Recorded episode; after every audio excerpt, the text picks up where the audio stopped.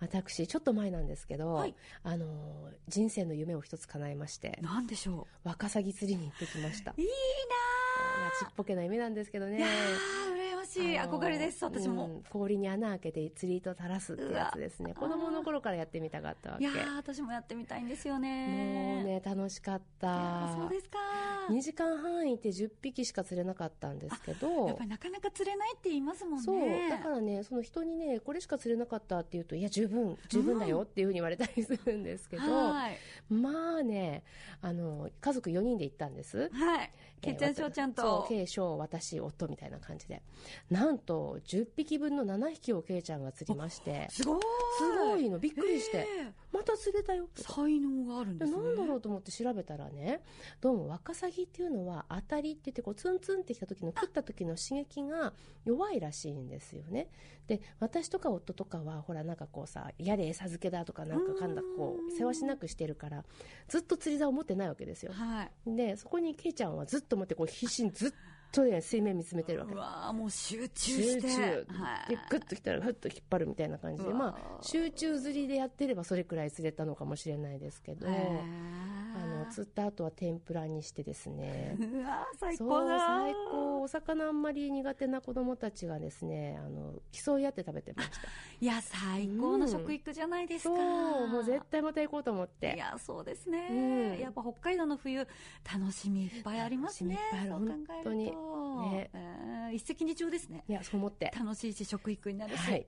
まあ、暖冬だけどね、あの、まだまだいけるシーズンかなと思いますけど。はいそうですねやっていきましょう、皆さん。はい。楽しみですね。はいそれでは、ドクタートークのラジオ診療室。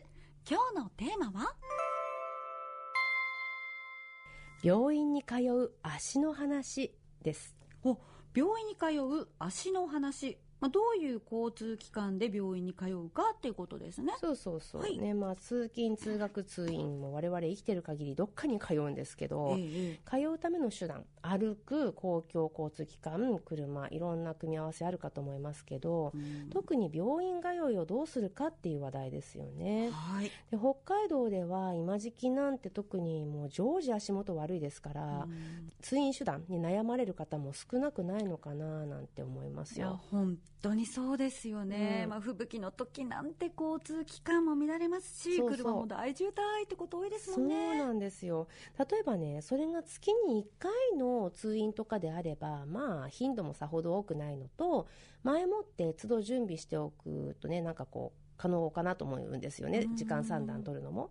で、それにしたって、バスと電車乗り継いでとかね、タクシーだといくらかかるとか、まあ、準備は大変な方もいらっしゃるかなって思うんです。そうですね。自家用車だとしても、まあ、ご自身で運転される方は別として、特にご高齢の方だと誰に送ってもらうとか考えてね、いろいろ考えること増えますよね。また頼むのもなんかさ、こう、遠慮するじゃないですか。うんうんみんないろんな自分の生活もあるだろうなとか思うと。はい。まあ、交通手段っていうか、運転手っていうか、そういった役割は置いといて、診療内容を一緒に付き添って聞いてもらえるっていう点では、いわゆるね、キーパーソンと言われる方が一緒に診察室に入ってきていただけるのは、私たち目線ではありがたいなって思うことも多くありますよ。ああ、そうですよね、うん足になるだけではなくて、一緒に話を聞くっていうお役目も大事ですもんね。そうなんです。なので、まあ、あの、どうせだったら一緒に行って話聞こうや、みたいな感じで持っていくといいかなっていうふうにも思います。はい。あとはね、ご存知の方も多いとは思うんですけど、障害者交通費助成とか、障害者など通所交通費助成っていうのがありますね。ん？あ先生今二つおっしゃいました？二つ言ったんです。よくお気づきになりました。ほ似てるんですが、微妙に違う二つですね。障害者交通費助成と、障害者など通所交通費助成ですね。う。えー、それはどう違うんですか？はい。まず、うんと、障害者交通費助成っていうのはね、えっと、趣旨は、まあ、地方自治体のホームページから引用していきますと、札幌市を例に挙げて言いますが、こんなことが書いてあります。読んでいただけますか？はい。えー外出のきっかけ作りとして、障害のある方に交通費の一部を助成します。障害のある方の外出機会を確保し、社会参加を促進することを目的としています。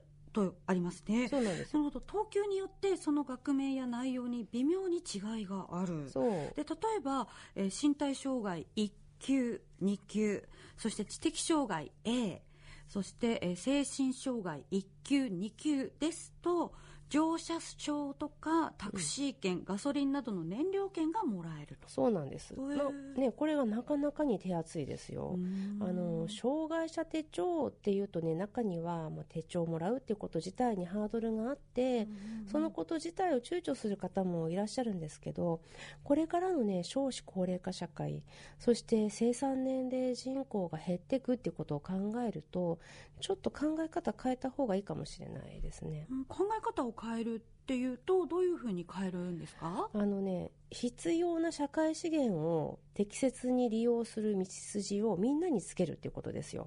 もっと言うと社会資源を適切に利用することでねあの逆に社会に貢献できるチャンスが増える方だっているかもしれないんですよ。あー確かに、うん。あのさっきはねこうさらっと読みましたけど、うん。外出のきっかけ作りとして障害のある方に交通費の一部を助成します、はい。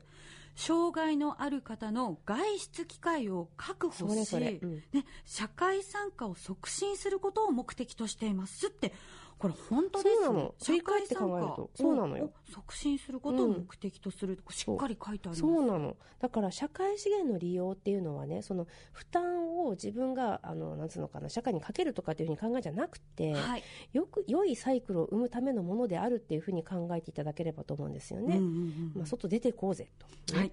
でそして似た名前の障害者など通所交通費助成ってやつですよね、もう1個目のやつ、はい。え制度を紹介したいと思いますけどこれはなど、まあ、等なのかな、がポイントで、障害者手帳がなくても基準に合致すれば利用できます。あえそうなんですそうねなのさ。でこの制度の目的はこんなことのようですのでこれも読んでみてください。はい。対象となる施設に定期的に通所する障害のある方や難病患者などにえ通所にかかる交通費の一部を助成することにより身体機能や生活能力等のえ維持向上を図り社会参加や社会復帰を促進することを目的としていますとあります、はいはいこれ対象とする通所施設が決まっているっていうことなんですね。これちょっとニュアンスちょっとニュアンス違う。そう行き場所限定みたいなところはあるんですけど、うんうんうんまあ、ただ対象が広くてですね、えー札幌市を例に挙げますと市内に居住していて住民登録をしている方が対象になる。あなんとじゃあ先ほどのような施設に通所している方は役所に相談してみてもいいかもしれませんね。そうなんですよ、へえででもその先に病院は入ってないんですね。そうなの。もう本当そこ残念。まあね、うん。そこ入れるといろいろ大変なのかもしれないですけどあーそうねですね、うんまあ、でも先生の見ていらっしゃるあの透析患者さんの方々は週3回の通院が必要ですけれど確かに透析になる方の多くでしあの障害手帳うん。がもらえるって聞きますね。そうですそうです、はい、そうすると通あの通院にうんタクシー券などが使えるってことになりますか、いや私もねそうなった時がありました恥ずかしながら。あ違うんですあの使えないわけじゃないんですけどね、か、はい。あの例えばこの資料を見ますとですね、ええ。あえっと、ねそうそう、えっと、福祉タクシー利用券、かっこタクシー券って書いてあって、タクシーの利用料金を助成する券1枚500円を交付します。年間最大助成額3万9000円って書いてあるんですよ。だこれね、500で割ったら何本になる ?5、7、35、えーみたいな感じで、うんうんうんまあ、70回ちょっとぐらいにしかならないよね。そうなので毎回の透析でこれを使うとね全然足りない年間の透析に通院する回数そうかそう。あとは私これ本当最初知らなくて恥かいたんですけど、えっと乗車証かタクシー券か燃料券のどれかを選ぶんですよ。だからこれ3つ全部もらえるわけじゃないの。あー。そう。だからタクシー券をもらうっていうことはね、えー福祉乗車証市内のバスとか地下鉄とか市電を無料でできる乗車証これはもらえないってことになるんですよ。うわーそうなんですね、まあ、だから先生はあれだ HN メディック病院の方で通院送迎やられてるんですね。そうね山本さんがさっきねあの朝見ましたってあいうふうにおっしゃって。くれてーそう見るとなんかねほっとしてなんか手振りたくなっちゃうんですけどね。振って振って。あの走ってますけどね、あの一応新札幌北広島札幌東の3つの施設でそれぞれね半径5キロを、まあ、原則にドアトゥドアのね無料送迎これ乗り合いですけど走らせてます、うん。でただねあの必要な地域では実はもうその5キロのの範疇を超えて迎えに行ってる患者さんも実はいるんですよね。ああ大変そうですけどありがたいでしょうね、うん冬の時期だと。ねやっぱりでも遅れたりってすることもあるんじゃないですか？そう遅れたりすることあるんですよね。でなので、まあ、HN メディックでは運行管理者っていう係を置いてましてですね。あのあ本当に朝早くから、あの運行を管理してます。うわー大変なお仕事ですね。いやもう大変なの、それでね、もう本当あれ、運行管理で、えっと、遅れたってなったらね、バス遅れても、透析時間は絶対確保したいんですよ、私は。うんはいだから初めの時間と終わりの時間がいつもからずれる、うんうん。そうすると何時になるんじゃってことを知りたくってもう話上がってこないとね。なんで教えてくれないの？ってこう私もやきもきしてこう本当私からのねちょっと教育的指導が多くてあの大変な部署かなっても思うんですけれどもそれだけすごく責任をね負っている役割とも言えるんですよね。はい。でまあ、これからね、もうよく私言いますけど、生産年齢人口、労働人口が減っていく社会を考えると、まあ、そういった負担をかけ続けるのもどうかなって思うんですけどね、まあ、とにかく心配になるんですよ、その通院の足がね。はい。で、まあ、あの厚労省の老健局っていうのがあって、まあ、調べたんですけど、社会保障審議会の資料っていうのがありましてね、これ探していきますと、なんと、はい。人工透析患者など一定以上頻回に通院が必要な入所者を抱える場合、まあ、入所施設のことですよね、はい。場合は送迎コストや送迎時に施設内の職員体制が手薄になる。などの負担が恒久的に生じることから関係団体から送迎にかかる評価を求める意見があるという記載もあります。ああそうですか。議論されてるってことなんですね、評価を求めるってことはお金出してくれってやつ。まあでもね実際そうなのよ。死活問題だから、はい。うん。声を上げていってほしい。うん。必要な人に社会資源をっていう観点からも、もうぜひそういった取り組み進んでいってほしいですね、はい。今日は病院に通う足の話というお話でした。